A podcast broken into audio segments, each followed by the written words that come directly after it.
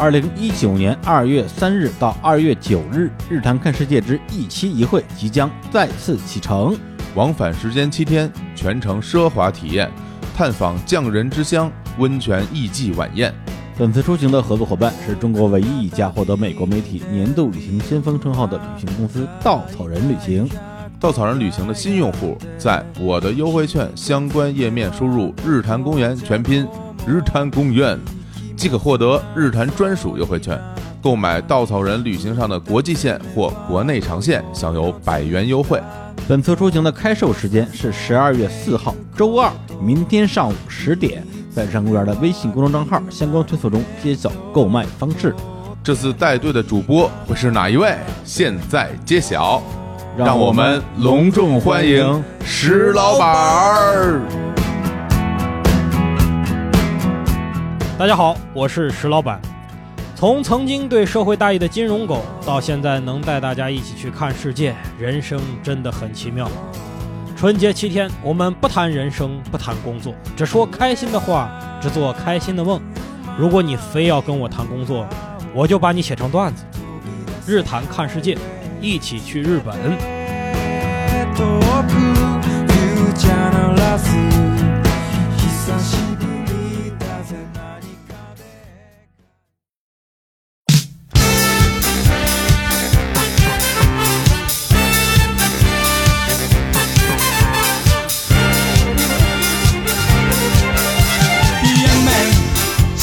大家好，这里是日坛喜剧人，我是李叔。哎，我们俩都没说话，有点尴尬一秒钟。我是石老板，大家好，我是教主。哎，这个这个教主 石老板啊，那个好久不见啊，咱们这个节目也好久不见啊。哎呦我操，都忘了，好久不见呢啊！这节目还能有，已经是奇迹了。我跟你说，为什么这节目。这个一波三折？是。哎，首先呢，我们之前啊录一期节目叫做《如何成为单口喜剧人》，哎，这个节目也可以这个被理解成李叔学喜剧啊，大家。听这个标题就知道为什么这个节目一直没有下文了啊！因为这个这个，因为因为这喜剧这个事情啊，的确是一门表演艺术。是，哎，这个李叔通过了这个艰苦卓绝的努力啊，先是拜师池老板，然后拜师教主啊，又拜了咱们这边的这个总教头，对，这个午饭老师啊，拜他为师。最后的结果就是，我觉得这个可能要放弃了，所以我们这期的标题叫“李叔学喜剧：冒号从入门到放弃”，完美的标题。啊！对对对，然后呢，呃，前段时间其实的确真的是参加了很多的这个单立人的喜剧培训，哎，这个也非常的牛逼。啊！就是说，呃，跟老板也聊过嘛，说哎，中国只有一个石老板是不够的。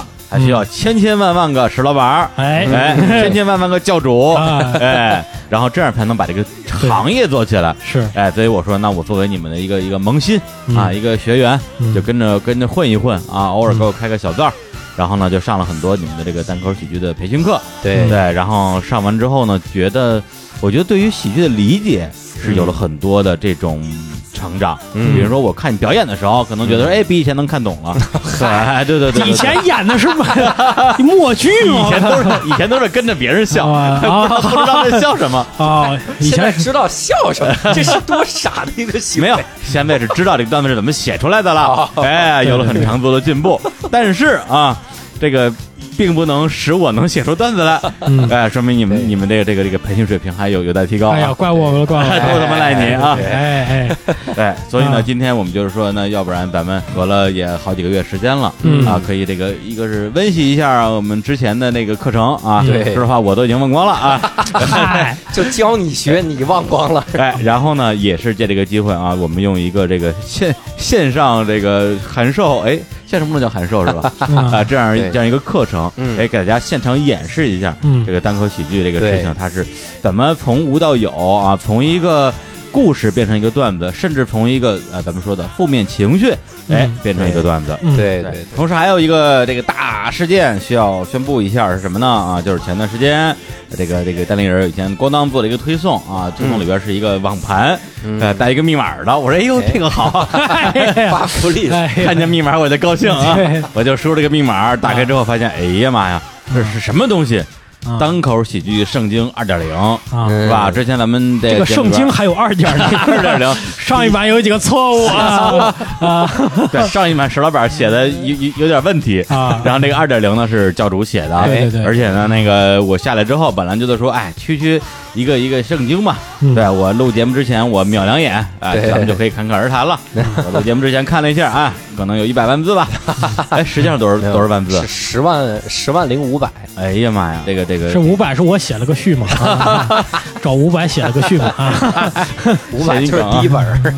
哎，然后我这个那真的是只能扫两眼了。对看完之后发现跟第一版圣经的这个改变还挺大的。对，对，那正好我要不要咱们先讲一下第二版圣经跟第一版主要有什么区别？嗯，主要是第一版，就是因为石老板这个人，他是偶像包袱特别重，哎，就是你看他平时写的文章你就知道，嗯，他一个正常的白话时代的人是吧？他非得给你来一来文言文是吧？他说：“风，哎，以前写自己的小破事儿，说自己上厕所冲马桶这种事儿，写完了之后还说这些徘徊于心。哎呦我操，都极具优雅，啊都不像人类说话的那个。对他们说我写文写文章特别像什么钱钟书那种，哎，呃，有跟那个跟跟名家遗风跟啊你，这个这个名字其实挺搭的啊，石介甫，介甫介甫，对就对吧？这种就是杜甫那种。跟跟对对对对，所以很多人其实看了石老板那个喜剧手册，都是觉得嗯，应该写的很牛逼吧，看不太懂，看不太懂，对，就是说你，你我知道牛逼，行了吧，行了吧？对。写牛逼。这个为什么为什么显得看不太懂的？其实那个时候比较仓促上上架，上马，因为全国的喜剧演员当时嗷嗷待哺，真的是想要一本手册。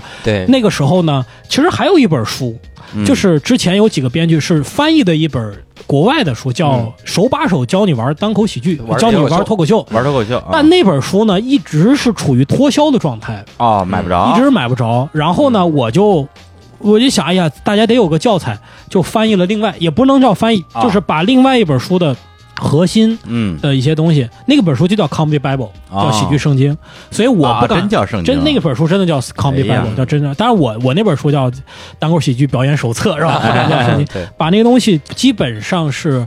呃，核心的框架呢翻译过来，嗯。然后再加一些自己的润色，加一些国内的例子。我比较加例子。我比较得意的一点就是哎。里边用的所有的例子都是我们自己演员的例子，对，对，没有翻国外的例子，因为嗯。翻国外例子你也不懂啊。呃，哎。水土不服，谁都不服，我对们用我们自己演员的例子，主要是用了一些教主的反例，是吧？然后呢，嗯。但是确实比较仓促，嗯。确实比较仓促，所以呢，造成很多语句呀、什么，包括结构上面可能有一些不太能让人懂的这个部分。哎，于是呢，这个教主临危受命，对。吧？重装上阵啊，对。还是重装上阵，重装上阵，重装上阵。有一点零吧，重 又装了一把，简单一句话就是说，有了二点零之后，一点零就可以扔了，那历史的垃圾堆。是吗？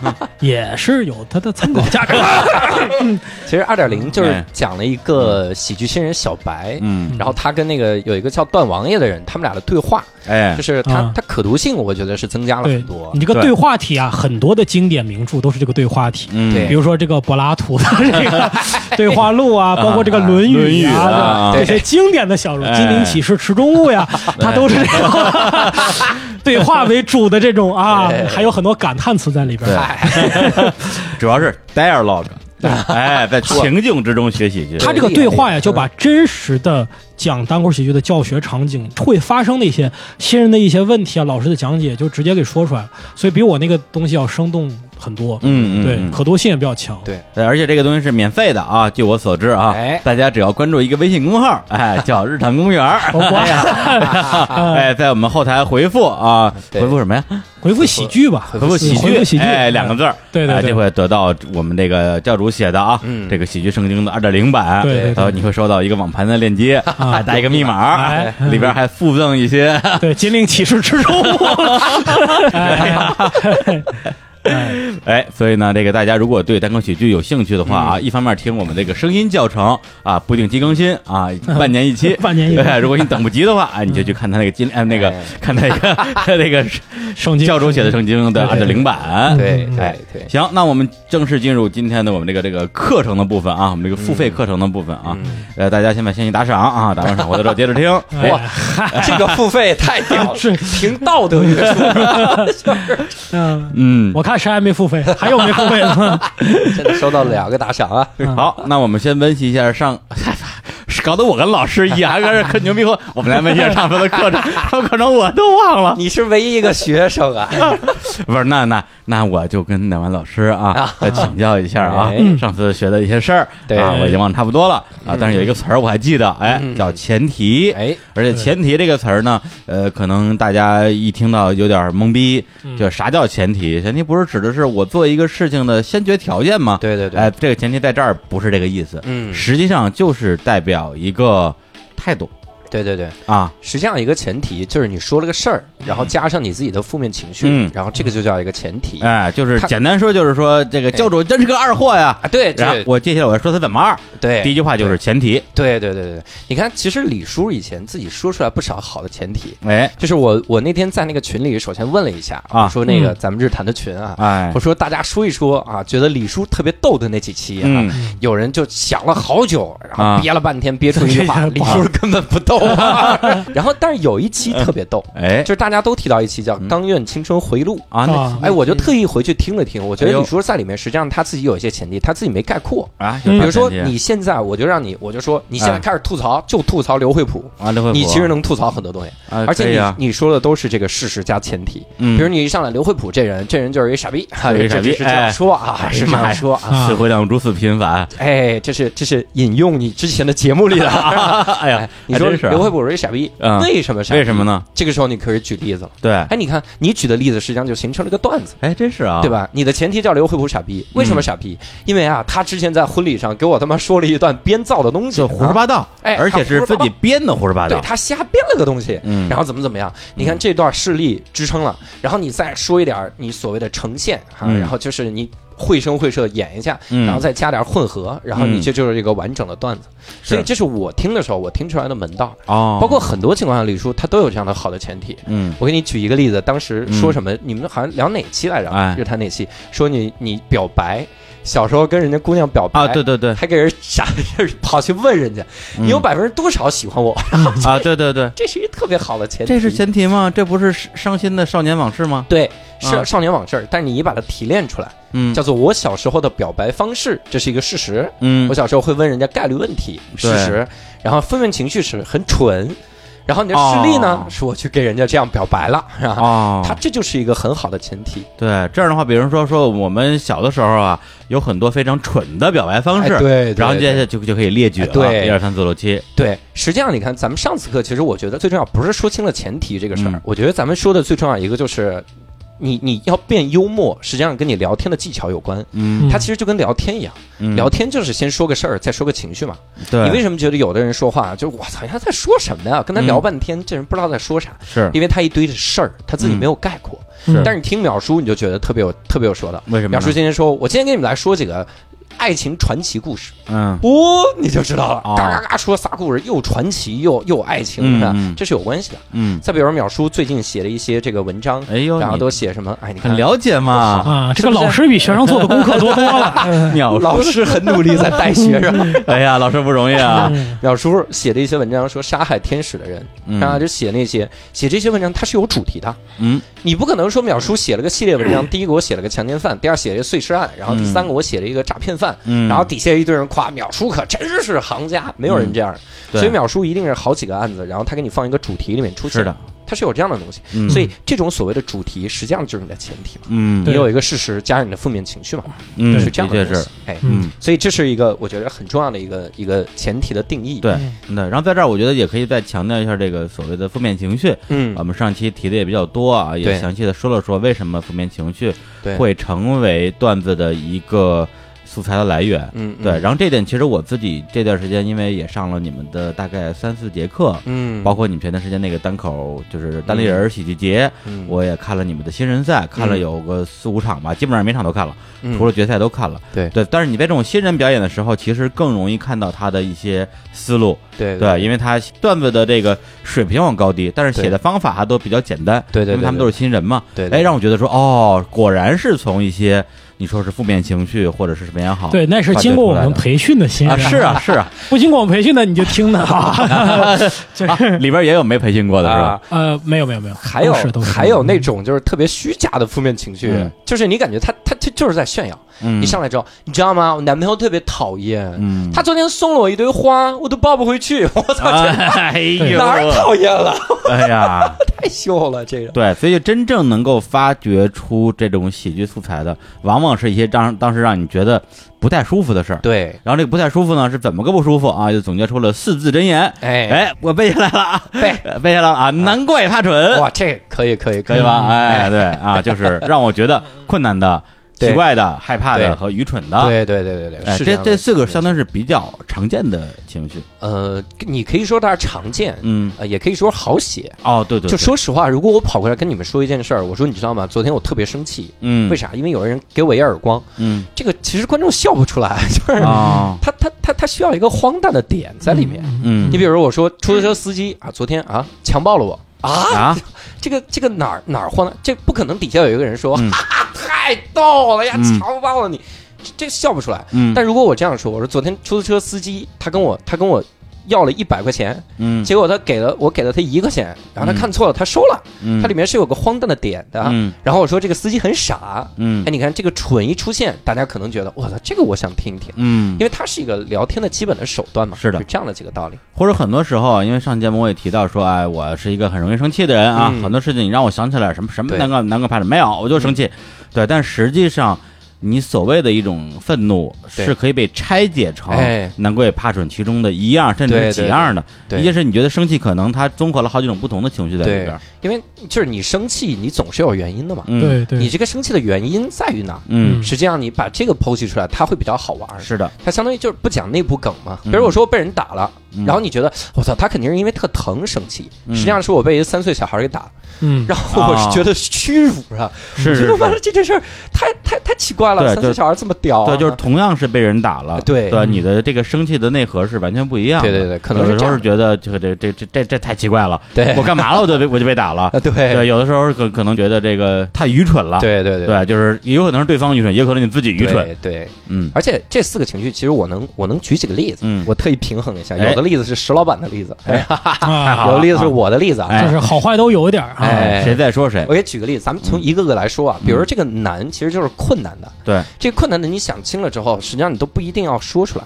嗯你不一定要跟听众说说有一个是困难的这件事儿。嗯比如我给你举个例子，我之前我之前用导航，嗯我发现用那个林志玲的导航特别的头疼。哎头头疼点在于林志玲说话太慢了，哦，就是他们理解的性感和发嗲就是说话慢。嗯，问题是说话慢，我还导个屁呀、林志玲走着走着说前方五百米，又三百米，一百嗯五十，操，你开过了。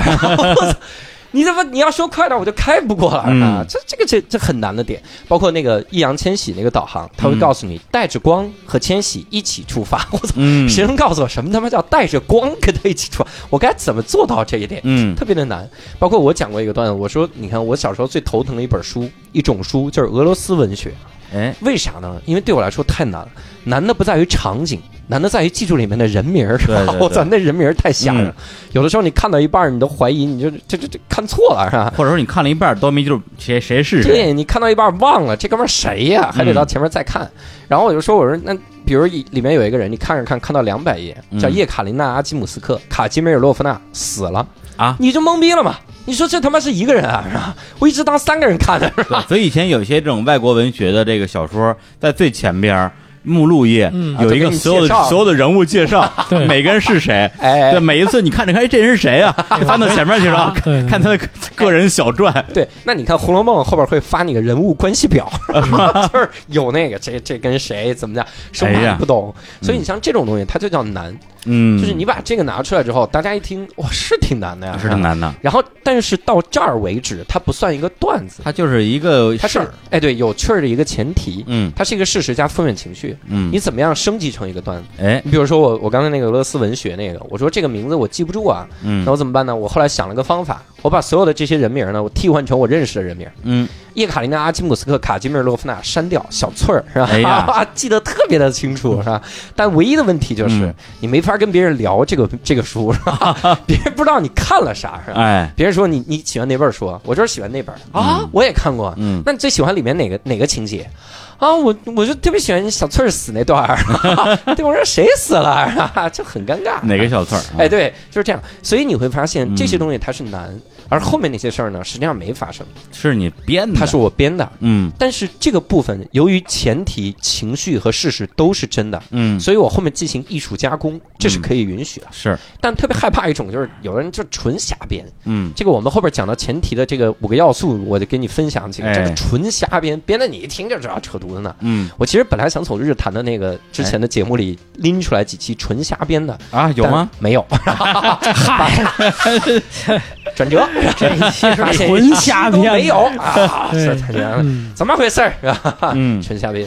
所以是这样，有的纯瞎编的节目就是那种不是不是纯瞎编的节目，有的纯瞎编的故事，你是一下就能听出来。嗯比如我给你讲了个鬼故事，特别的奇怪啊，这种东西能行。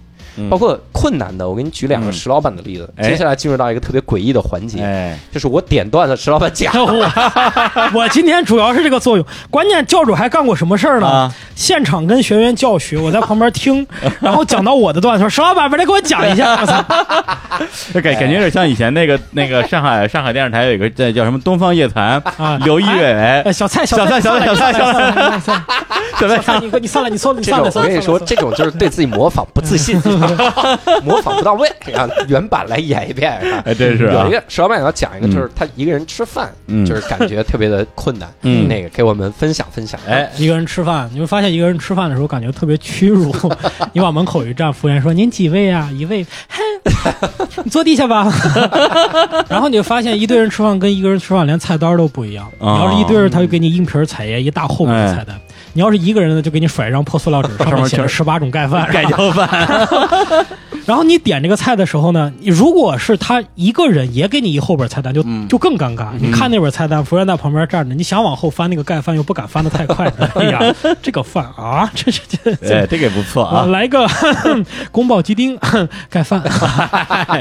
哎，你看他这个，嗯他这个就就特别的形象。还真是形象的啊点在哪儿？嗯他也许是生气的，当场心想我怎你凭什么瞧不起我？你就给我一张，对让我坐地上啊，可能是这样。嗯，但是他实际上真的核心是难，对。就一个人吃饭的时候，你真的很难，啊对，对包括你都不敢，点多，各个串儿都尝一个，你吃不了，嗯。啊，就是这些东西很难，对。所以把这个难提炼出来，它演绎加上后边那些呈现，就会变得特别好笑而。且他刚才讲的这个部分里边，甚至我听不到任何的加工或者编的部分，对。都是我们的呃，自己的经历。的确是有时候拿菜单看半天，还是对。点盖饭吧，要不 没法点。我我点一个菜，对，觉得就是跟点盖浇饭也没什么区别。对我点两个菜又肯定吃不了，对啊，就哎好烦啊，就对就很烦。对对其实是因为困难嘛。对，包括石老板还有一个段子，这个我就不让他整个演了哈，这个太费劲了。我哎呀，就是他讲他他去跟人聊天的时候，嗯因为我们的听众可能见过石老板的长相啊，石老板的长相应该不是那种女生会主动来找他聊的，可能会找他来聊，就说：“哎，你皮肤怎么这么白？” 可能聊这。然后他说他他要主动跟别人聊天的时候，是别人在那儿交流，两个安徽人交流，嗯他凑过去硬聊。他说：“你知道吗？其实我也有四分之一的安徽血统，哦我奶奶是安徽人。”嗯然后这个时候对方就说：“你知道吗？这种话你都没必要说出来。”然后，然后他的难的点就在于这个是难吗？对他的难的点就在于，他说，你知道吗？像我这样的人，如果我不跟他说这样的话，我就他妈没得聊了，我就必须说这种话才能聊，啊。就我得必须得尬聊，就我必须得尬聊。对。啊，所以就是他不是一个容易被别人拉入对话的一个人，是这对啊样吗？对对，是这样的。就是我我要去想要社交跟人交朋友的时候，啊我就硬找观点啊明白了。硬硬尬聊。对。所以你就会觉得这个话题本身很尴尬，啊，因为这个话题是硬找的嘛。懂了但如果不硬找呢，人家是不会主动来找我的，哦在那站着孤独终老了。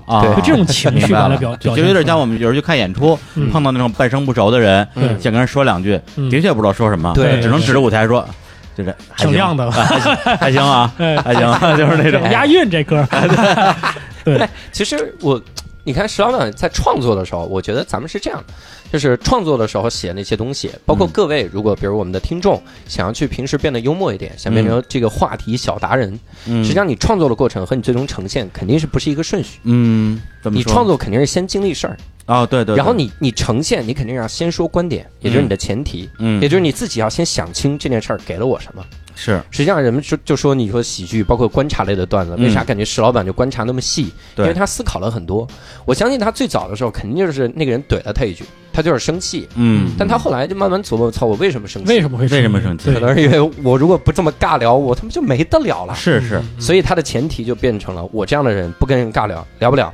那他就开始举例尬聊一、尬聊二、尬聊三哎。那这样的就他就是一个很好的一个呈现。哎，没错，还哎，真是，他他特别像一个这种困难的这种，而且而且这个事儿还真的是，我还真的就是教主说这个事情，就是我拆解了我的负面情绪。嗯其实我有好几种负面情绪，嗯那有些我没有形成段子比如。说我还有一种负面情绪是说，就是为什么瞧不起四分之一血统的安徽人？啊，对对对，就是其实他是一个怎么讲呢？它是一个地域歧视，是 就是你纯种的纯正的纯种的安徽人瞧不起我们四分之一的安徽人。其 实我还之前还写过段子，我质问我爷爷，你为什么不是安徽人？啊，你为什么不是安徽人？你跟你为什么从河南跑到那么远去娶我奶奶？你要是个安徽人，对，但那个我后来没呈现。但是实际上呢，就是它是被拆解了，就是你的一个负面情绪，你以为是生气，你都以为是生气，对。但其实不太一样。不太一样，你那个情绪是杂糅的。嗯。对，而且数学不好。对。奶奶是安徽人，实际上是八分之一的安徽血统，啊，你要啊，乘以二分之一的，因为爸妈不一定是那样的人。你要这样算的话，如果都是四个四个配下来，那我们从祖上推，其实都可以了。也许是这样吧，哦。应该是这样哦吧，，啊，我我觉得他 是不是？他说这个好像有点你有点道理。你明白了，我还没明白呢。没明白算了。别算了，这这个讨论这个就是就是你你不知道，比如说你你你爸爸有二分之一的安徽血统，啊这个是对的，但你不知道你妈妈有没有，比如说四分之一、六分之一，二十分之一的安徽血统，对，你是不知道的。你不确定他的非安徽血统是纯种的。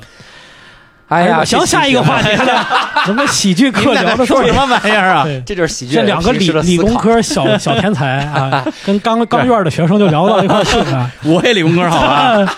听众听了这期之后说：“操，跟跟这个单口喜剧演员聊数学太难了。实在是太难了。太难了，太太难了，这种就是它它是个很明显的前提，嗯你不用说出来很困难，嗯也许你就隐含在你的段子里了嘛。是，包括呃，其实咱们要讲的最最简单的讲法，实际上就是怪，就是第二种这个负面情绪。哎，对。因为，我们看过很多怪，说实话，我们旅行就看过很多的怪。嗯，然后包括李叔前一段的时间去这个约旦，约旦，然后我跟他收集了一些素材，我发现李叔的确提出了很多的怪的这个点，是，只不过是没提炼而已。嗯。包括你看我之前提的那些怪，因为我我喜欢奇思妙想，我觉得我就之前想了一下，你说世界上第一个吃榴莲的人，嗯，鸭是有多变态是吧？他看到了一个东西长满了刺儿，闻起来跟屎一样，切开了一股屁味儿，他竟然产生了个念头，我要吃它，我要吃一吃。就是这个太奇怪了，哎怎么会有人想吃这个？哎，那这个为为什么是怪不是蠢呢？哎，因为你不蠢。嗯因为你不知道它到底是不是难吃的，就是你在推测它的动机。嗯就他闻到了一个东西那么臭，他竟然想去吃，啊，这这个事儿太奇怪了。就类似于第一个吃螃蟹的人，对因为你长那么怪，对你，因为你一直在提问他的动机，嗯为什么呢？哈，你是怎么想？而蠢就是你不该这样做，啊，他傻了。啊，我能说三个理由证明你不该这样做，是这样。啊，就是蠢的这个更明确一点，对，嗯而且我觉得李叔提了一个特别好的这个、啊这个点，就在于你这个情绪实际上也是在换的。嗯我们最早的时候看到了一件事儿，因为我们都是先有事儿，嗯然后再提炼情绪。嗯那你不同的情绪，你肯定提炼出来的这个写段的方向是不一样的。嗯所以就没关系，就随便提炼就好了。包括你看，我还想过一个，就是小龙虾它的眼睛是能分辨几百万种颜色的。嗯哎，你想想看，小龙虾的眼睛分辨几百万种颜色，这真的是我听过最没用的技能了。它分辨出来干嘛呢？嗯看自己熟没熟嘛。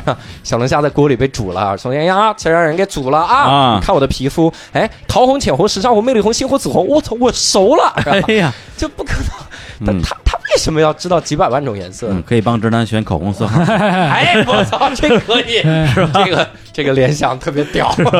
你说，哎，之前石老板跟我说李叔没天分，我怎么觉得有呢？哎呀，也不知道谁瞎了眼啊，是？哎，这这 是不雅，这样。包括石老板其实是最喜欢写这种奇怪的事儿的。真的吗？对，你看他他之前写，他说很多人见到他面先问你是兰州人。哎，石老板给我们说说这个 点对点要开始。点播了啊说，这个，就说一般人说你是兰州人呢，有三种不同的反应，一个是嗯兰州有拉面，我爱吃拉面，你会做拉面吗？啊，嗯，但是还有一种人更奇怪，我说我是兰州人，他说 哼，拉面，哎我，也不知道他什么意思。对你爱吃拉面吗？我不爱吃。兰州有拉面，我不在乎。我会做拉面，我不关心。哼，拉面，就这么一个段子啊。嗯嗯对，所以你看他这个点一说出来之后，他其实也不理解对方的动机。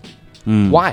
你如果说他蠢，嗯嗯可能一个人说嗯我是兰州人，哈，那你一定去过新疆吧？啊嗯，这这可能就是蠢，啊，嗯对。就觉得操他妈离很远的好吗？或者大家是说你说兰州，我说拉面，大家觉得挺合理的，啊对因为我对兰州唯一知道就是拉面，我我为什么不能说呀？对虽然我说的一瞬间也觉得说哦，应该每个人都会这么说吧，是吧？对，所以你看他这个一说出来之后，他实际上就是在揣测对方的动机。嗯就你为啥会这样？我理解不了啊，这是一种怪。嗯所以这个玩意儿叫怪，这叫难和怪，是这俩。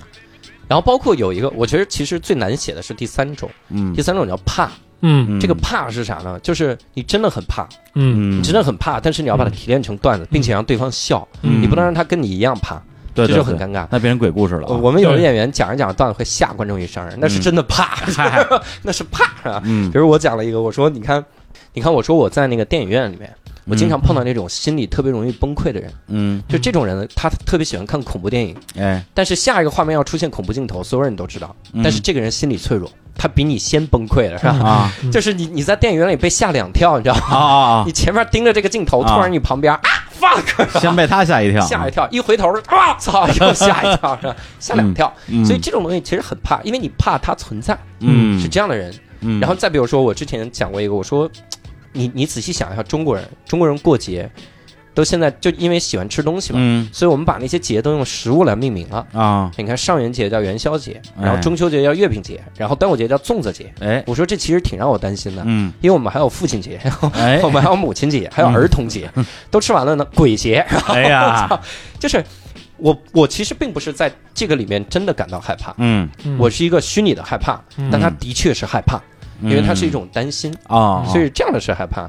你看石老板之前他最经典，他在那个手册里写了一个他打车的这个事儿。嗯。嗯他打车说很多司机不系安全带，对，不系安全带就坐到副驾驶上，然后就感觉就是他不让我系安全带，就我系安全带就会显示他车技不好，是，然后我就在那儿坐着，然后你就发现那个车的第一排前面那个仪表盘上面摆了很多东西，嗯。摆了个弥勒佛，摆了个观音，摆了个转轮，摆了一串佛珠，就像一个微缩的雍和宫一样。嗯，然后我没系安全带，他一脚刹车我就得拜一下，就这样的一个过程。对。嗯。他实际上核心就是这个段子最早的雏形，我是听过的，嗯。包括石老板人在讽刺说这个人不让我系安全带，但是前面挂一个牌子写着“出入平安”，是吧？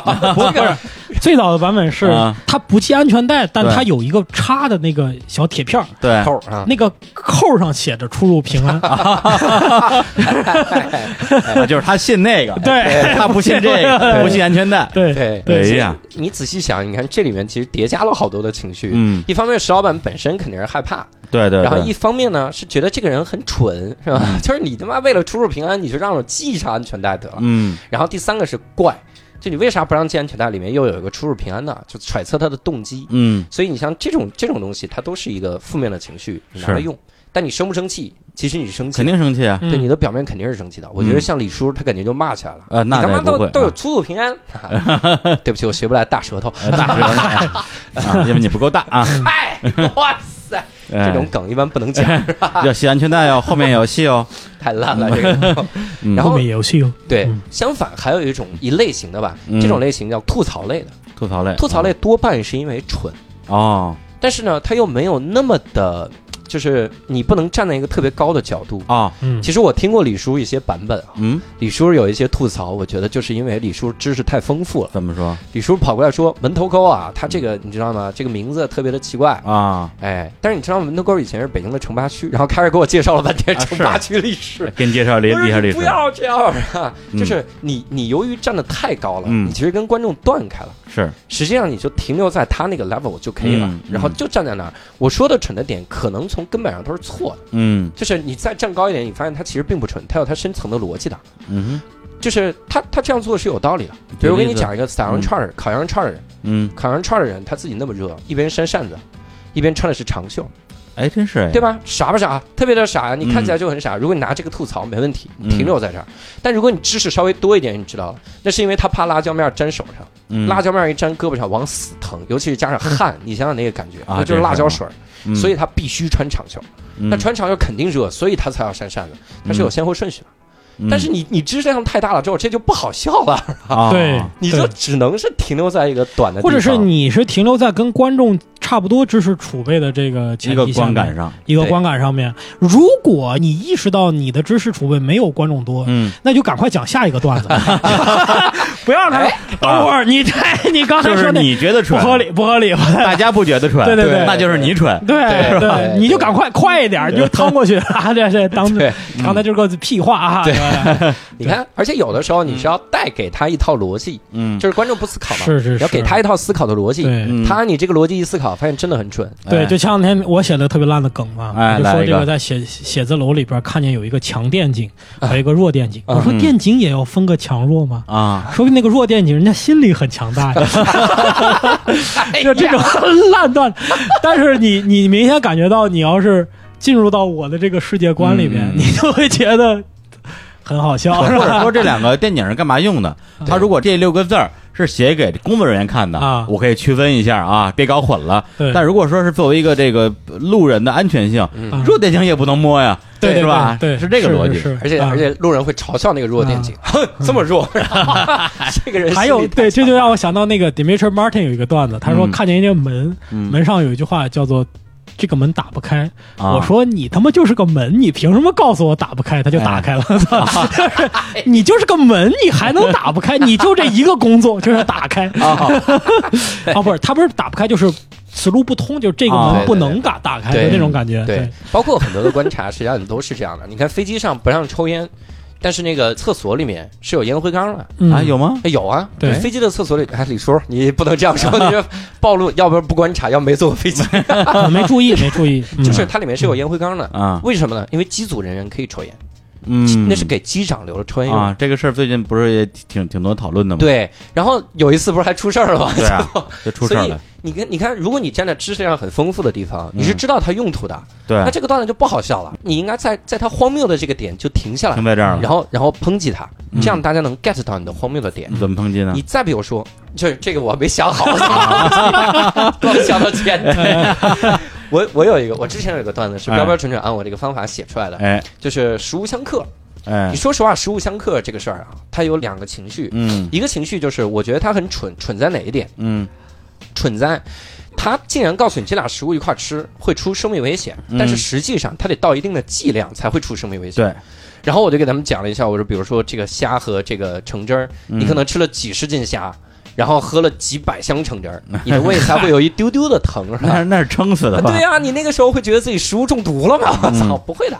包括我跟他，我我举直接举了个荒诞的例子，嗯因为我说，如果比如螃蟹和柿子不能一起吃的话，那么螃蟹进化了这么多年，嗯螃蟹一定会随身带个柿子来防身的。然后大家一想，嗯这个逻辑很扯淡，嗯，但是大家顺着这个逻辑想的话，他是会觉得之前食物相克这个事儿不靠谱了。嗯，因为也许动物就会进化出这些。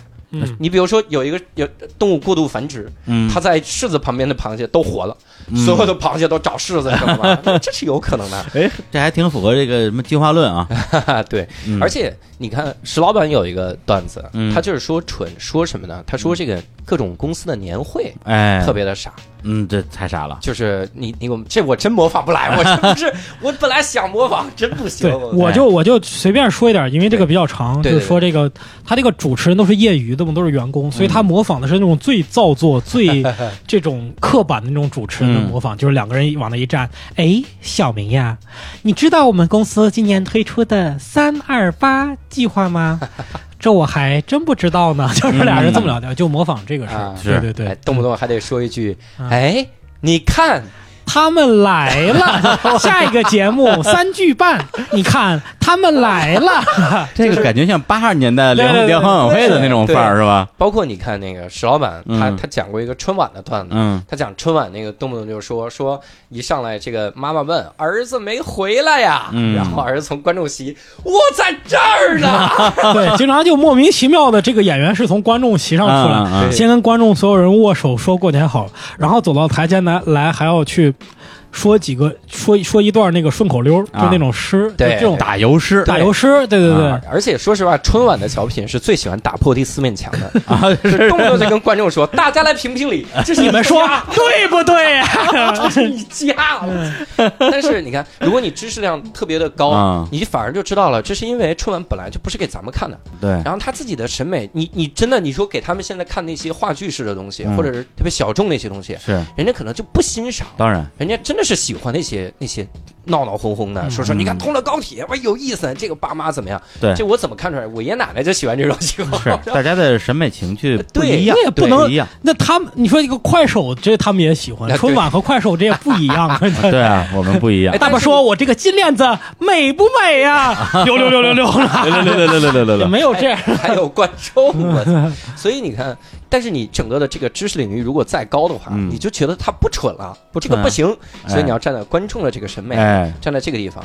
我相信石老板这个段子，他如果真的到了春晚的受众那儿去讲，嗯。观众就 get 不到了。啊，那他们不理解的讽刺的这个点对，都不知道自己被讽刺了。对，那那人家就会说，我反而觉得你刚才说自己是四分之一安徽血统很纯。那我是去安徽表演了。哎，这这这段子安徽好使。哎底下一堆人说这种话你都没必要说出来。我有时候经常说这种地域梗的时候，哎我忘了我就在那个地方。啊，你会忘哦吗？我会忘，因为地域很多。啊我那一套段子，比如说我在河南表演的，啊就是有黑河南人的段子，我是在河南表演，演完了以后，啊他们也笑，而且笑完了以后给我一种哎，就那种反应，就说哎，你他妈太牛逼了，还啊！他妈哎专，门为我们准备了段子。对对对，就是这种感觉，我老忘这个事儿，对。啊你下次去东北讲那几个段子，我不去，我不去，直接不去演，不去，演都不演。对。不去。所以你，看这四个东西，它实际上就是四种这个负面的情绪。嗯。然后这四个负面情绪，你都不一定要给观众说出来，嗯，你可能就是暗含的这个线。然后它实际上跟我们的聊天特别的像不用说出来吗？不是要先说出这个前提啊，吗？这就是看你的技巧了嘛。啊，如果你整个的讲下来都能让人感觉到你这件事儿，那是嗯没问题的。啊，对有时候呢，对，它是隐含，比如说通过你的情绪带出来，就是你的情绪表情不一样，他就知道你在此刻是什么嗯什么状态。啊，看你的表演足不足够纯熟。对对对，所以这个其实跟咱们聊天特别像。嗯嗯就是上次我们也说了，就是你你这个聊天跟写段子的模式其实一样。嗯聊天就是先说我观点，里面必须有负面情绪。哎，你你你们俩聊天也不喜欢那种跑过来就跟你炫耀的吧？对嗯玩命跟你说正面情绪是吧？嗯啊，李叔啊，我最近啊又升职了，加薪啦，开心，明天去土耳其了是吧？呃，遇到的往往是比这更夸张的，说哎，好烦恼啊，最近买车呀，不知道买哪种啊，哦奔驰还是宝马呀？呃就这种套房子 收不过来租了，对对对，好烦恼啊，哎，好烦恼哦。你看他都假装要套在一个负面情绪里，还 真是啊，就他即使炫耀，他都怕你不爱听，他得先跟你说好烦恼，后边来个梗，先来个前提，哎，真的是，这样的感觉。哎，对对对对，挺好挺好，对，所以我觉得他跟聊天特别像。嗯然后我之前写那个单口喜剧手册的时候，我哎概括了一下，嗯，就是前提它是要必须有五要素的，嗯就是你跟聊天一模一样，你要想让对方爱听你聊天，实际上也是这五个要素。是前提需要五要素，还是哪个段子需要五要素呃，前提，啊？你的前提就是你的事实加负面情绪就必须先满足这五要素。怎么说？然后比如说啊，比如哎我咱们咱们拿聊天举例吧，哎，因为我我如果直接说这个五要素的内容呢，就会特别像我们上一期的这个日坛喜剧人，啊也，就是武指导，是吧？武指导给我们上了两个小时的这个喜剧课，是吧？呃，喜剧赏析课，对，啊是喜剧赏析课，很多人在底下留言都是哦，嗯。嗯，我们现在搞懂理论了。好多人听到最后被武指导说服了，就说好吧，我们觉得武指导好笑。对哎我主要是怕李叔没参与。你看上一期李叔在里面变成捧哏的了，哎，而且李叔都不是捧哏，李叔成了一个成了一个就就说，哎，武指导给说个段子啊，嗯，这个不好笑，说一个这个还挺好笑，是 吧你觉得这需要一个人类来说吗？或者说，哎，嗯我放个机器人就行。对，或者说，嗯，石老板，你觉得呢？哎，这期你也说两句，真的，你你你就干脆放个 AI，你说小爱同学每十分钟说一次，这个好笑。老板你觉得呢？所以，所以我为了为了李叔能参与，哎咱们从那个聊电台的这个角度来说哈，，哎呀，实际上就是聊天的五要素。哎，我先问一下各位，就是嗯平时你们有没有那种特别不想跟他聊天的人？太多了啊！就是你看啊，我我觉得那些特别善于聊天的人，他会有这么几个事儿。第一个最重要的就是，嗯，他会有一个东西叫做共鸣特别强。哎，是我要聊一件跟你完全没共鸣的事儿，说实话，我不愿意听的。嗯，而且别人也聊不了啊。嗯嗯，这个其实，在那个前提的要素里，它叫第一个叫普世。哦，就是你一定要找到这个共鸣。哎，这五要素是你总结的是吧？我总结的，我我自己总结太厉害，牛逼呗！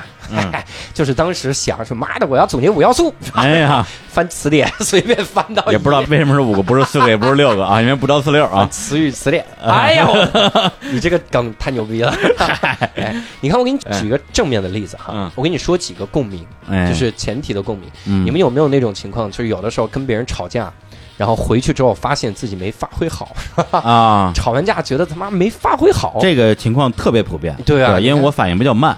然后呢，就特别容易生气。对，回家之后一路上，我当时我要那么那么那么那么那么那么来，我们弄死他啊！对，就这个意思。你看，这个就是共鸣，共鸣，共鸣。就是你一旦说完了之后，别人说：“妈的，就是这样，就是这样啊！”我后来把这个写成了个段子啊。我每次在现场，我说到这句话的时候，你看我都没出梗，嗯，我就光说到前提的时候，底下就我靠，太对了，大家已经频频点头了。对，就因为太有共鸣了。嗯，这个好笑，对吧？石老板，你觉得呢？哎。好，那我知道了。不提你也说句话。然后再比如说，嗯，我我如果跟你聊一件事儿，我说你有没有觉得看电影的时候遇到旁边有打电话的人特别他妈讨厌？我操，我简简直就是就想打他，你知道吧？你看。这个是有共鸣的，对对对。那我什么时候没共鸣呢？我给你举一个例子哈，就是咱们拿那个大象公会的黄章进老师写过一篇文章，哎呦，他说他去天津，然后听了一次相声，嗯，然后他自己说的没共鸣啊，嗯，我们后来想想，的确也是这样。他说那个相声演员在上面说什么呢？说以前卖布头，嗯，卖布头我们勉强能理解，那你知道什么叫卖故意吗？我都没听说这个词儿。哈，故意就是旧衣服啊，二手故衣是吗？对，故衣，估估值的估。估一。估值的估，故意卖故意，哎，好像三点水吧？要不人字旁，人字旁，人字旁啊，对，像像像英文的，不是估值的估，不是估值，就人字旁，估计的估，啊，估计的估，对对对，那估计的估不就是估值的估吗？对。对对对对对，哎，你们俩真烦，这节目还录吗？文化水平堪忧啊，喜剧演员啊，哎呀，然后他说没共鸣，而且还有什么没共鸣？以前讲那种当当的时候怎么当铺，就是当铺里怎么说话。嗯，我靠，这个真的你们有共鸣吗？我完全没共鸣。这个我觉得他就是过时了，对，对，那个段子本身可能没什么毛病，对，但是大家听的时候觉得很陌生，对，就你拿它已经不是当成一个相声来听，当成一个什么。传统行业的展示来听对对对，而且还一个啥？他说里面拉洋片，嗯，拉洋片，我真的，你先给现在年轻人讲拉洋片，你还得先花半小时解释洋片。我估计我爸都不知道什么叫洋片，对，你还得给他解释这个。是，所以你看他们这些之所以叫传统相声，为啥？因为是在那个时期找到强烈共鸣的东西啊！对对对，所以他相当于现在相声演员讲什么？讲共享单车。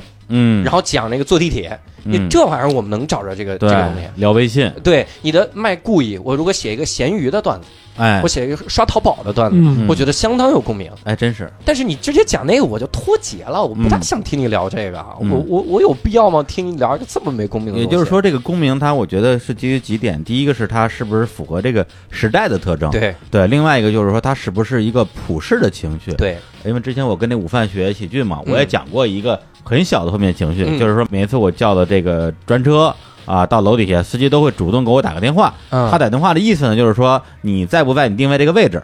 对，但是十个司机有九个打完电话之后，他都不说话。嗯，他都都在等我说话。那我的反应就是说，你打给我了，你又不说话。然后很多时候我就跟他对峙，你不说话，我也不说话，你我就不说话，我我等你问我。对，然后呢？但是这个东西后来我跟那个午饭一聊，午饭说你这个吧有点小，嗯，不是所有人都有那个情绪。对，感觉就是因为首先第一个不是很多人都打专车的，对对对对对。我曾经写过一个段子，我就觉得共鸣相当不强烈。嗯，我说我开车的时候经常会看到二环上停着共享单车，嗯，然后我在想那些人到底怎么了。然后我本来觉得挺好笑的，但是真的很很大情况没有共鸣。这个不好笑。对，因为大哎，就大家大家对这个这个荒谬点 get 不到。不是他哪荒谬啊？二环主路上停着共享单车啊，主路上啊。对啊，你这这个玩意儿，它很奇怪的。那是。但很多人看不到，他平时不看的。对对你说对，这这你讲什么我们上不了主路，我们哎自行车，所以我们自因为你看到奇怪吗？单车啊。对，因为我看我一般是不去主路。嘿我也是遛弯儿的时候去的呀。你看见他，你说太奇怪，车说你他妈才奇怪。所以你看，嗯这这个是很强烈共鸣。嗯，再比如说坐飞机的时候，嗯你发现头等舱老把那个帘子拉起来，嗯关哪个帘子就头等舱那个帘子啊？就跟那个后边经济舱中间那个帘子，老把那个帘子拉起不。让你看到我们的世界。对嗯，是为啥呢？为啥呢 不是一个飞机吗？是吧？哎，真是啊嗯。所以我有一个段子，我就写，我说因为经济舱老有脚臭，啊然后头等舱帘子关关上，是吧？隔绝穷人的味道，是吧？隔上。后来发现头等舱所有人都脱鞋，所以那个帘子实际上为了保护经济舱的，说 不要闻到啊！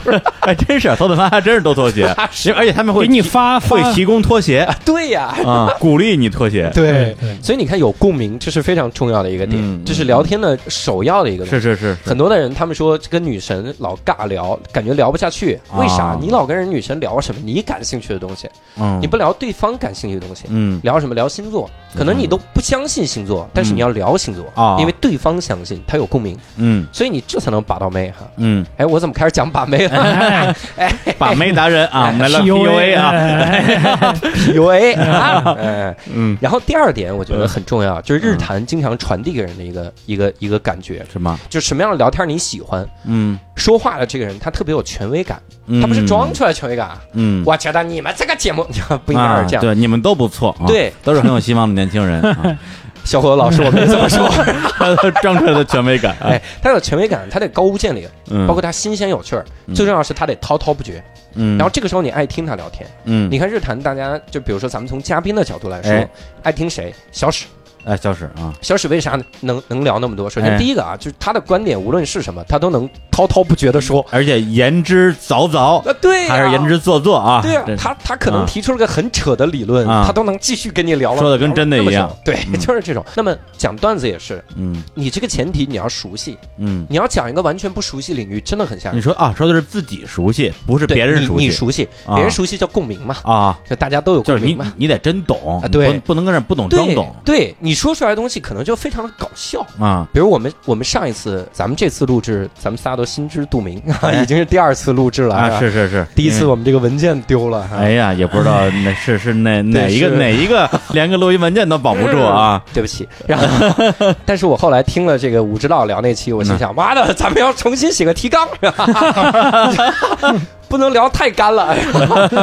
对，我们要湿乎乎的聊啊，对，哎呀，啊，我这上一期 觉得我干巴巴的，不，您湿乎乎的。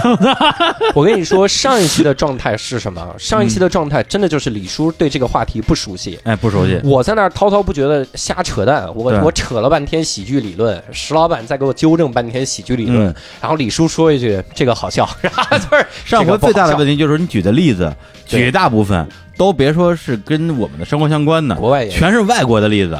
我真是听了之后，我我能明白这个段子是怎么写出来的，对但是真的不好笑。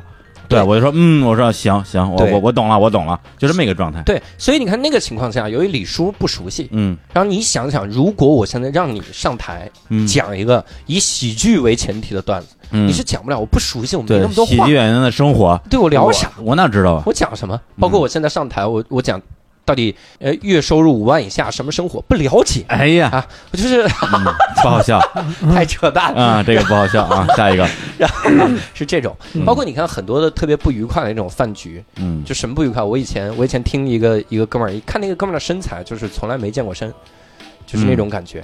然后呢？他呢又是一个健身的菜鸟，嗯。然后他就滔滔不绝给几个小姑娘讲如何减肥，嗯。然后怎么讲？讲的全是错误的理论。嗯，什么你你你从此以后你不能吃肉啊什么的，啊。你要吃什么？全是错的。对，你说你不吃肉你吃主食，呃对呀啊类似于这种，就什么往死饿自己，怎么嗯怎么饿，他都讲这种。哎。包括讲你运动的时候，你要跑步四十分钟以上，那才叫开始减脂肪。哎，大家不都这么说吗？不对，这个不科学这个不科学。只要你只要你站在那儿，你就开始减脂肪。对呀、它都是一块儿用的。你身体是有多牛逼？他不是说来来来来，蛋白质先来啊啊，四十分钟。我的身体有那么牛逼吗？四十分钟，我以后戴什么表啊？我四十分钟以后脂肪动了，哎呀，我四十分钟了，下课了。脂肪动了。太牛逼了。哎，所以这种不愉快的饭局，你就知道他瞎吹牛逼，对啊，根本他就不熟悉，他背了几个概念在那瞎瞎扯淡，是，你就不想听他聊。嗯，所以聊天很重要的前提就是对方得熟悉。哦你讲段子也是，我得熟悉。对，所以你看我讲的段子是啥呢？我讲我在新东方的这个事儿。嗯然后如果让石老板来讲在新东方，那就别逗了。嗯，石老板对新东方的理解，那就是很很片面的。那当然了，他以前问我说：“你们除了上课还干别的吗？”啊 新东方是干嘛？我们嗯不得学炒菜吗？每天都要钻研，中西方面点。嗯，所以这种东西你要熟悉，这是第二个要素。那聊天第三个要素就是你一定不能引起对方的不适。嗯，所以它其实对应单口喜剧前提里面叫做第三个要素叫做宜人，哎呦，就你一定要 宜人一点。啊我给你举个反例，特别哎特别逗。以前有一个演员，他是这么讲的，嗯。他上来之后就说呢，他说我有一次跟我这个女朋友聊天，我想嗯。调戏她一下。你看嗯他还先说我要调戏她一下，哎呀，然后呢，我就问我女朋友啊，你的绩点是多少？你看，你看啊，绩点多少？绩点就是学校里面那个绩点，哪个绩点？成绩。啊啊啊！A B C D E F G 这个词儿不是绩点。不是我们的常用词啊。对，你看，他就绩点其实是成绩的绩绩点，啊，就硬找谐音梗。对，他就哎，真是这样，啊。他就说你的绩点多少？啊。你听他的遣词啊，然后那个女女的说在四左右，你听这个东西都是为后面的，啊，然后他说啊，那是女的说如果微积分再重修一下会更高一点，啊。然后这个男的说你可千万不能再高了，嗯。再高我我就不够长了，啊？啊啊，你看这个梗啊，第一个呢，他他肯定是从一个谐音拓展出来的，是它是先有了 G 和 G 这这两个谐音。呃对，而且是那种硬凹的谐音，硬凹的谐音。非常的低级，第二个点就在于，观众听到这个笑话之后，他不会笑，他他也会笑，嗯，他是一种防御性的笑，是是是，因为他觉得你在讲这个话题，如果我不笑一笑的话，嗯。太尴尬了，这场子变成什么了？有这种，所以你看。为什么好多女孩特别讨厌男的一喝喝醉酒，嗯饭局上就开哎始讲黄笑话？是，这而且好多男的也不自知，嗯他觉得讲了黄笑话之后，那个女孩笑了，嗯他就觉得妈的我很幽默是吧？嗯再给你讲五个，又讲一堆黄笑话。实际上对方不喜欢，嗯，但是为什么对方笑？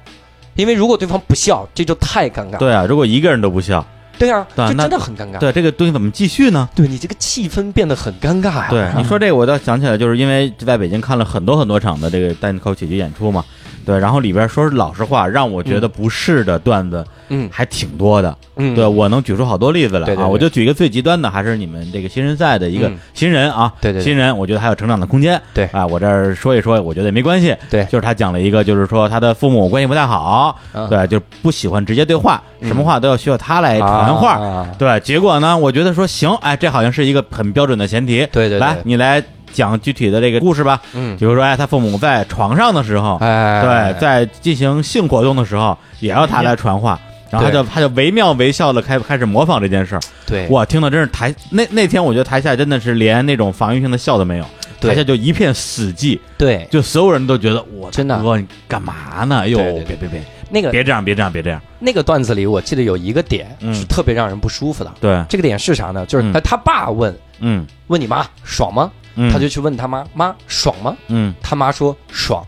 就这个事儿啊，如果是一个男女朋友，我们能理解，但你嗯。掺杂了父母进来，你说实话，对。这个感情很很很纠结了，这个就有点太难受了，就特别吓人。对。所以你看有一个高手啊，他讲那个宜人性的东西特别好，嗯。秒叔讲那个爱情传奇的时候，啊，它里面也有说不是留在哪儿，啊然后对对对。每天晚上啪啪啪，但是日坛里面怎么处理的？嗯，然后小伙子就说打拳皇，对 对对。对 吧？你们所有人都说拳皇，拳皇，打拳皇成了这节目的最大的一个梗，对吧？每天晚上练习拳皇，然后说这个事儿。嗯，练大招啊，如果当时你们说的时候，如果在这个点拓展，这节目就没法听了。对然，后每天晚上啪啪啪，哎呦，我这人怎么色不色情？然后但你再说点淫秽的话，真的不行，嗯，会让某些人觉得说尺度有点大了，太大了。对，但你一旦把它切换成了打拳皇，大家大家就觉得说哈哈哈，哎，对啊，大家就觉得，哎呀，这太好笑了，对对对怎么回事儿？就是你们嗯只带了一句话，嗯，要有这个感觉，嗯要要让我觉得说话这个人嗯他是知道尺度在哪儿的。嗯，你不能说话这个人就漫无目的的说，嗯这个是不行。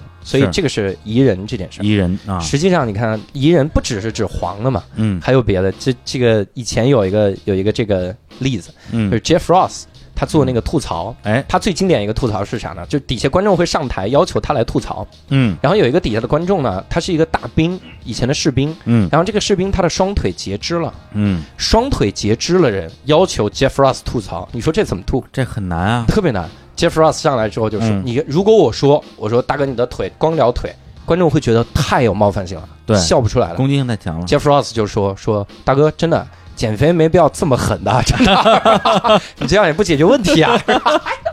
哎，这么说好像对吧好一点。他一下就让他宜人了，嗯，就大家会把他想到另一个话题，嗯就不会想到那些特别特别不宜的这个事情了。嗯嗯，包括你们说的打拳皇，大家哎不会想到我晚上的一些它啪啪啪的一些实际上他那，个点还不是啪啪啪，是 S M 他。就 S M 的这，个细节，我们把它给它改装成了呃打拳拳王，对吧？你看，都是有打斗，就是都是 fighting 啊。哎，你抓住了一个东西，你不会让大家觉得啊嗯啊接受不了。说的对，石老板你觉得呢？嗯，你好久没说话 我，好久没有，我插不进去了。对，我你不哎。我觉得对对对，这个在相声里边叫漏三分吓一跳。呃，这个黄段子啊，你都不不能把它全说出来，你嗯。点到为止，给大家留足空间。对，但是这个地方我需要强调一句，嗯。就是说实话，这它不是一个限制你选素材的东西。嗯你的素材和加工选择和加工是百无禁忌的。嗯，你要么就是考虑在这个场子里观众能不能接受到这个地步，嗯要么你就是考虑我是不是真的就是你比如像刚才祭点那个段子，嗯我纯粹就是为了脏我讲了个东西，嗯，我我我有没有段子的成分在里面？对对对，我我如果纯粹为了脏，那你没必要讲，我就是为了碰这个素材，碰这个素材，是是那有啥意义？第四个和第五个这个要素就很简单了，嗯第四个就是真实。嗯，你看聊天的时候，我们就是我们讨厌吹牛逼的人。嗯。我，给你举个例子，讲旅行的见闻，嗯我们讲英姐的那几期，哎，然后英姐她自己说一些事儿真实，我就在那儿，对你可能觉得很离奇，对。但她真实，对对。而，且她也肯定熟悉嘛。嗯。我们以前有一个演员讲什么呢？他讲他说我在三里屯碰到一个黑人，黑人问我买不买毒品，你这啊。么我一听就知道假的了，因为他妈卖毒品这件事儿不可能是当面吆喝的，他傻逼吗？他碰到警察怎么办？嗯。所以还说那黑人拉着我问我买不买毒品，不可能买，嗯，你相信我。嗯啊！那这个跟那个不熟悉又不一样，不熟悉呃是你可对能是想象，对然后不真实就是你就真是编出来的。对对，不真实就是纯粹编，嗯，不真实，说实话你也很难熟悉，对。但有的人能熟悉当然，当然 反过来讲的话，有的人他能把不真实的东西写得像真实的，啊。对，还有些人他如果他的这个怎么说，他的这个表达能力比较差的话，他会把真的东西说的像是假的。对对对对对对然后最后一个聊天的要素就是你得个人要跟个人强相关。嗯就是你看我们聊天的时候，如果我聊一个完全跟咱俩无关的话，嗯实际上很尴尬的。我比如说，我给你举个例子，有有一比如说期小龙虾的段子，哎什么玩意儿？跟这俩人有什么关系？啊，小龙虾是什小龙虾变色了。情绪相关啊啊啊啊！刚才那个，哎，对啊，小龙虾这这么那太是那是自己的观察。啊这个不好笑。我给你举个例子啊，我给你举个例子，比如说日坛期，我看的播放量特别高的哎，一期叫《钢院青春回忆录》，为啥就是大家喜欢听呢？因为嗯很简单，讲的人他讲的是跟自己强相关的事儿。啊，对，都是自己的事儿我。对李叔的过往感兴趣，是然后就想听一听我们。的青春岁月啊还有一种，还有一种就是我们有一期叫《忘掉种过的花儿》，你正在要搬家啊，那些讲的是大家搬家对和我们搬家。对，你看那一期里面所有人分享的都是啥？跟自己强相关的故事。嗯，我觉得每个人，我甚至都不用组织一期，我可能上来就一句话，嗯那种东西，因为跟个人强相关，我可能会感兴趣。是我给你举个反例，啊，我们讨厌跟谁聊天？谁？出租车司机，嗯胡同大爷。哎，你一坐着出租车，出租车司机跟你说：“你说奥巴马是不是傻逼？”我管他是不是，why 你要跟我聊这个？我操，太奇怪了。嗯就你跟我有啥关系？跟你又有什么关系？嗯所以你看，这个这个个人的这个事儿，你像你刚才说的那个，比如我个人的一些观察，嗯那是在我平时的讲的时候，我肯定有引子。嗯，我说，而且我还发现了一些，我最近有一些奇思妙想，嗯，我在想着这个事儿，相当于我在分享我的想法。嗯，我不能一上来说，你们有没有发现小龙虾特别奇怪？我操，没有，没有啊这玩意儿有什么共肯？定没有啊。对吧？它是我的个人的强相关的东西，嗯，有我自己的这些，所以哎呀，往回掰的真费劲。哎哎累死我了！真的是我操，真的是你就谢谢碰见小龙虾吧，哎，啊我再给你说一个，还得掰死的。所以别掰了。对这些东西就是前提的五个要素。嗯，哎，哎，所以大家来温习一下啊，嗯啊，跟着这个这个哎不是李老师了啊，跟着这个这个教主啊来温习一下这个这个段子最终呈现的五个要素。，对，哎，第一个什么来着？哎，你是你行不行？你到底 一个都记不住。第一个叫普世，普世第二个叫熟悉，熟悉第三个叫宜人，宜人哎，第四个叫做 第四个叫真实，哎呀，想想，第五个叫个人。哎啊，这五。但是我们我们扯了半天犊子啊，嗯现在我们得考验一下李叔了。哎呦，李叔前一阵子我可知道去约旦了，对不对？去约旦了啊哎，！给我们说几个去约旦的事儿啊，啊两个老师当场给你改，哎呀，改不出来呢，就说明石老板没实力，哇，和李叔没天分。教主是那尽力了，你是干嘛的？教主是尽力了。嗯，哎，那我就来讲一讲啊。那天跟教主其实用微信也沟通了一下啊，就是首先那个约旦，呃，他让我找一些给我带来负面情绪的事儿，我就随便想了想，想到了三件小事啊。一个是这个约旦，它因为属于这个原来是英联邦国家嘛，有这个小费的习俗，对，让我觉得不太舒服。哎，还有呢，就是关于这个这个在约旦打 Uber 啊，从机场打 Uber 去酒店过程之中呢，那个遇到了这个这个执法，对对，因为 Uber 在约旦不合法，哎，这么一个事儿。还有一个呢，就是在约旦这个这个美食啊，哎呀，真的是我提都不想提啊。对，就是它没有那么难吃，对，但是它架不住单调，嗯，天天吃一样的东西，到最后就吃崩溃了。对对，然后呢，这个故事你觉得哪个是有可能改成段子的呢？我觉得其实三个都行。嗯，你看啊，第一开始李叔跟我分享，比如约旦食物这个是最简单的啊，你就直接说约旦的食物很单调这件事很单调。然后他的情绪是什么？嗯，你可能觉得第一，哎，困难，你吃不下去，吃不了，吃不下去，真的是吃不了，你就觉得在那生存很困难，对，也会觉得愚蠢。啊，对，对，就是你们你们有这么好的食材，对，为什么就这么这么几种烹饪方法？对，你们在干嘛？对，或者你把这个想成怪也行，嗯，就是他们有那么多食材，他们却只做这几种，是吧？对对对，他们一定有自己的坚持，嗯，这种东西就是前提。然后包括你刚才说约旦的这个 Uber 这个事儿啊，然后之前跟李叔沟通，李叔说在约旦他其实打 Uber 特别的害怕。害怕啥？害怕被抓。哎，他其实是一个害怕的这么说的是对吧？对，就是而且有一次也被抓了。对，就是我们有几组人分头打 Uber 从这个机场去酒店。对，然后呢，路上司机都跟我们说，说万一有人跟你们 问你们是干嘛的，你就说是我的哥们儿。对对，结果我们其中一组两个姑娘就真的碰到了这种情况。然后呢，他们俩就就是就说是哥们儿，对，brothers，什么？然后就就是凭借自己的高超的演技，对，和这个强大的心脏。就是护照都被警察收走了，两人都没松嘴，所以你看这个东西它就是一个很好的前提。嗯，但是你光有了前提实际上不够，这是个故事。你的前提就是在约旦打 Uber 特别的害怕，是胆战心惊。然后呢？为啥呢？然后你举了这个例子，嗯，然后这些部分实际上都是你你准备好的东西，嗯，但后面还缺一个东西叫加梗，加梗，加梗。咱们这期节目如果讲深了，其实特别的尴尬啊。然后同时呢，就是因为我给你拆解为什么好笑这件事儿本身就不好笑啊。那是你忘了武指导录那期了吧？哎呀。啊！不，今天今天的主题就是黑武指导是吧？因为因为武指导先告诉你这个搞笑的机理，然后给你举的例子你都不好笑，就笑不出来，这个就很尴尬。你不能先拆解的，嗯，所以这个呈现和混合这个部分是这样，我们以后可以慢慢说，或者你看我们那个手册，嗯，还在那里。但是我在这简单给你提一下，嗯，所谓的呈现就是啥？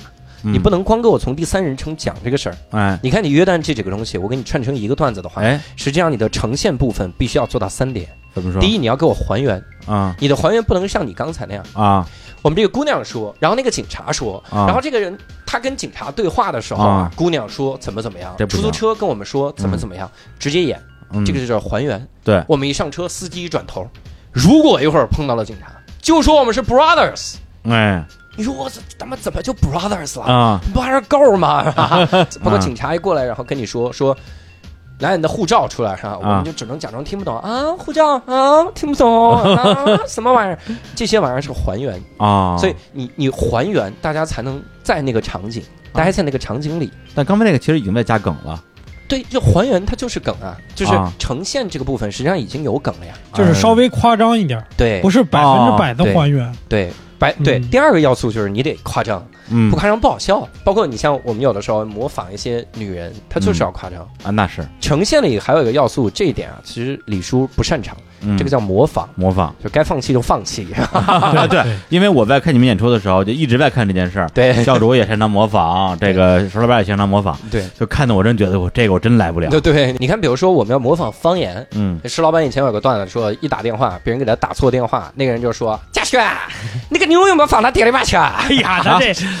一直没事，说什么呢？没听懂，就是他就不是都就是突出听不懂啊。对对，这个段子就是说，有人给我打错电话，我永远听不懂他在说什么。对啊，包括你我我，比如我会一两句山东话，我说李宇春有一首歌叫《你说爱我的口音》，我说这不就是一个山东人说了一句话吗？你说爱我的口音，你怎么不爱我的口音？你得会这个，这是方言的模仿。还有一种其实就是语音语调，嗯，他那个语音语调，你只要模仿到位就行。比如以前我模仿一个教你谈恋爱的人。我就说他发的微信就是，当你发现一个男生 没有理你的话，你就再也不要理他了。嗯，这个是模仿，对，这是模仿。所以你你像你刚才那几个例，包括你你 Uber 抓人的时候，包括你你你点食物的时候，你总有场景。嗯。你说点东西嗯。啊，你说我要这几个食材什么的，所以这些东西实际上都是呈现，它是会有这种让你身临其境呈现的。意思就是表演，表演出来，对，英文里石老板给说一下，叫英文叫 act out，哎，就为什么不是是表演？因为你你你本来就你整场都是在表演嘛，啊所以就这块儿跟别的地方不出来，就是你其实是一个场景还原、嗯展示的一个意思。那从哪儿开始算呈现？说完前提之后，会不会都算呈现？基本上是你哦说事例的时候，基本上都比在。如我说，有些人打电话特别奇怪，我都听不懂他说的是什么。我一接电话，他说：“啊，嘉轩，这个您为现在发下面。”你看，这其实两句话。对有些人打电话特别奇怪，我都听不懂他说的是什么，嗯这是前提吧？真题然后就开始模仿，后边就就是开始呈呈现了对对对，哦就把这个事儿说呈现之后，它其实很见技巧。嗯那个时候你要再来一个东西叫混合，嗯这个混合就是有比喻、嗯有类比、嗯有假设。嗯比如假设你就是揣测那个老头儿为什么要这么收钱，对你可能有揣揣测他怎么发生的，嗯或者这样下去的后果。嗯以后厕所收钱，那是不是我路上看他一眼也要服务费？嗯或者揣测这种东西。他这个假设啊，千万别真的揣测啊。啊。你说可能是因为约旦的经济制度，或者对或者是这个这个英英国殖民的历史。对你这个太吓人了，啊。你一定是一种瞎想、嗯歪解啊，这个就特别好笑。啊，比如说小龙虾的眼睛分为几百万种颜色，啊怎么又回小龙干虾了？嘛呢？对吧？就是你来分享 还在掰啊，还在往回掰，对吧？为什么？嗯，他可能是为了看自己熟没熟？就是明显是胡说。哎，对嗯，这才叫加梗的部分。所以你像呈现和混合，实际上都是很技巧化的一种。包括这个，它里面还有一个叫类比嘛，嗯你把它换个场景也是嘛，对找到相同的点，我换个场景。嗯，就约旦上厕所需要小费，嗯，那我约旦看人要不要小费？嗯就是换了一个场景。对，或者说，我觉得这种制度也应该引入到中国。哎，如果，有外国友人来中国的时候，我就在那个厕所旁边坐着，啊，对对对，就 你不给钱，我拿白我就眼翻你我就。把对把眼翻你。或者你想，这个大爷如果来了中国。他他妈干啥我都要小费，然后你就跟着这个大爷混，就是这种，嗯就是他会有很多的技巧类的东西，嗯，但这个技巧，你说实话，我们不能不可能现在就帮你想出来。啊，你我不是提前发给你了吗？哎，那你看，你早干嘛去了？哎，没天赋人写的前提啊，说不出来啊！你写的这个混合，这个这个详细的东西，你可以看那个书嗯慢慢想。但是石老板之前教我的，哎，他说他也是先把前提写出来，就先不去碰它，嗯然后就这个东西在你脑中慢慢就酝酿。嗯，你可能一年后的某一天突然想到，我靠，可以换这么个场景，嗯，它就会特别的好笑。是，所以是这样的，嗯，所以这个叫混合，呈现和混合是加梗的部分。啊，那呈现更倾向于这个对事情的一个略带夸张的还原，而混合就是在网上编东西了。，对在这个而编的这个方向一定是为了好笑服务。对对对，你瞎想了。对，就是他为什么要能看那么多种颜色，是为了看不起什么熟。对这就是混合。，对，你看东北人特别适合做假设这个点，就是加梗这个点。来，东北人动不动是咋的，是吧？嗯 就说咋这是。这是每天这吃饭都不一样，这啥家庭啊？咋的？这家里有矿啊？哎，还真是啊对吧？你这个家里有矿，就是他的歪想，啊，这就是混合，他就是加梗的部分。啊，所以这个就很很好笑，嗯所以这是我们你看上过上过咱们这个日坛的郝宇老师，哎呦就特别喜欢加梗，就特别喜欢加这个咋的，啊他就没事儿就咋的，啊不忘初心呐，他就老加，哎，对对对对对。天生就是这种啊，对，就是每一次他讲了一个事儿之后，然后用一个咋的过渡，嗯。然后马上就丢了一个特别混的东西出来。对，嗯，就是这个这个感觉是在怎么怎么样。包括石老板以前讲过一个类比，嗯。他，说这个有他前排看那看俩观众，哎。然后那个女观众把腿放男观众腿上，哎，然后这个这个男的就一直摸这个女孩的腿，哦，然后石老板就加了个类比，嗯。他说感觉啊就不像是这个人在摸他女朋友，嗯，像是在盘他女朋友，然后盘出包浆，包浆了啊，就这种感觉，嗯，所以就特别的逗，是这样的叫混合，哎，就是这种。我们先讲的是说啊，这个段子的素材来自于负面情绪，对，然后讲这个前提的五大要素，对对对。哎然后接下来就是说前提之后的呈现啊，呈现其实就是就表演，对然后呢就是混合，混合就是加梗。对今天啊，跟那个教主啊、石老板啊，就学了很多的这个单单口喜剧的知识。对对对，我这个也不知道大家听懂了多少啊，反正我是没听懂。哎，哎白 教了没没，李叔学喜剧，哎，这个这个天赋啊，但是啊，就好像你看一个笨人学武功，对笨人没学会，你学会了啊霍元甲当年不就是这样偷学武功吗？啊哎，看看看，哎呦，成了一代宗师，真是哎，所以我相信啊，听我们这节目之后，会有很多的这个我们的听众哎走上喜剧舞台，对，下载喜剧圣经。如果你想拿到那本圣经，实际上就在日坛公园的后台，是的，回复喜剧就行。对，然后呢，这个李叔学喜剧这个课程呢，我个人是非常希望还有续集的，嗯啊，但是呢，我们这期叫从入门到放弃啊，下一期叫狼烟再起，李叔重光上阵。哎呦，好吧，那我们最后再带来一首歌啊，这个来结束这期的节目啊。这首歌呢，就是我们这期节目的片头曲，就是我们这个日坛喜剧人节目的这个 OP 啊，叫做《央曼》啊，来自于日本的一个老哥哥西城秀树啊。这首歌呢是教主选的啊，然后结果呢，就在我们录制第一期到第二期之间的这个时间，这个西城秀树老哥哥就因病去世了啊，非常令人遗憾。然后我们就用我们这个节目的 OP 啊，《央曼》来结束这期的节目。好啊，我们都是。央漫啊，今夜我们都是西城秀树，嗨，西城秀树，别闹了，好吧，那就跟大家说再见，好，拜拜。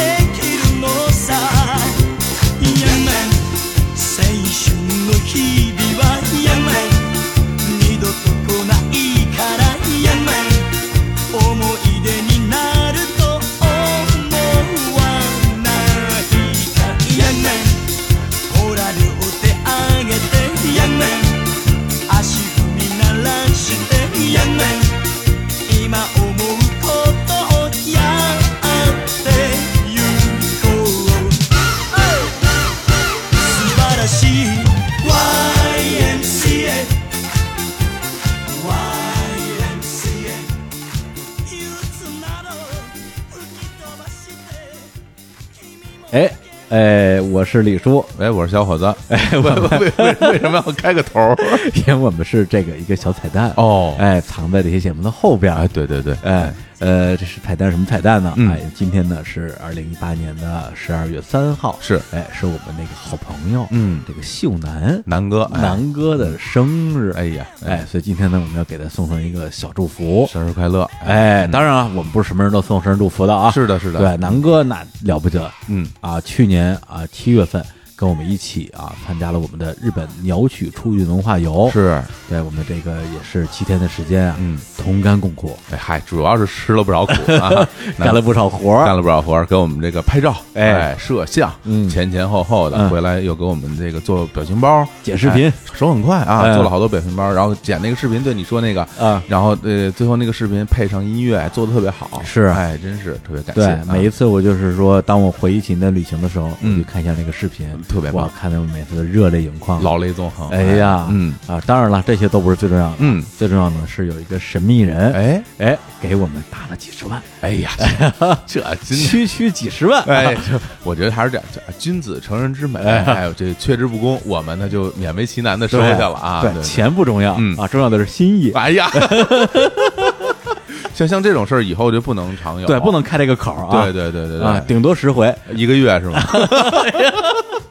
那咱们就不用融资了，太好了靠这点歌业务就行了。谢谢谢谢，好嘞，哎，所以呢，今天就放一首歌来嗯祝南哥啊生日快乐。哎然后那这首歌是什么歌呢？啊，嗯是一首其实是 Beatles 乐队一首老歌，叫《Take It to Ride》哦，啊。但是我们今天放那个版本呢，嗯是来自于卡朋特乐队的一个翻唱版哎本，也好听，哎哎，而且这个歌呢，也是卡朋特这个两兄妹吧，嗯以卡朋特这个名字出道之后演唱的第一首歌，哦，哎，就是翻唱 Beatles 的《Take It to Ride》。哎太有意义了，哎，哎那我们就用这首歌啊，这个祝我这个南哥啊，嗯，生日快乐，生日快乐！哎哎，嗯同时呢，这个呃，今年啊，我们马上日本的一个团又要开团，是，然后大家这个啊赶紧踊跃报名。对对对对对啊，哎。也欢迎大家在里面给我们干点活。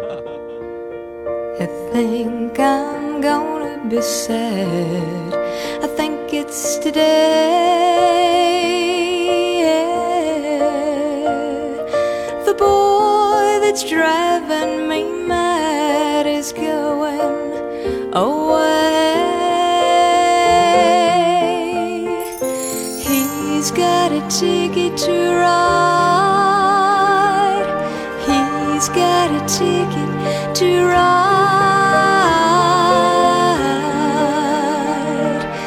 He's got a ticket to ride, and he don't care.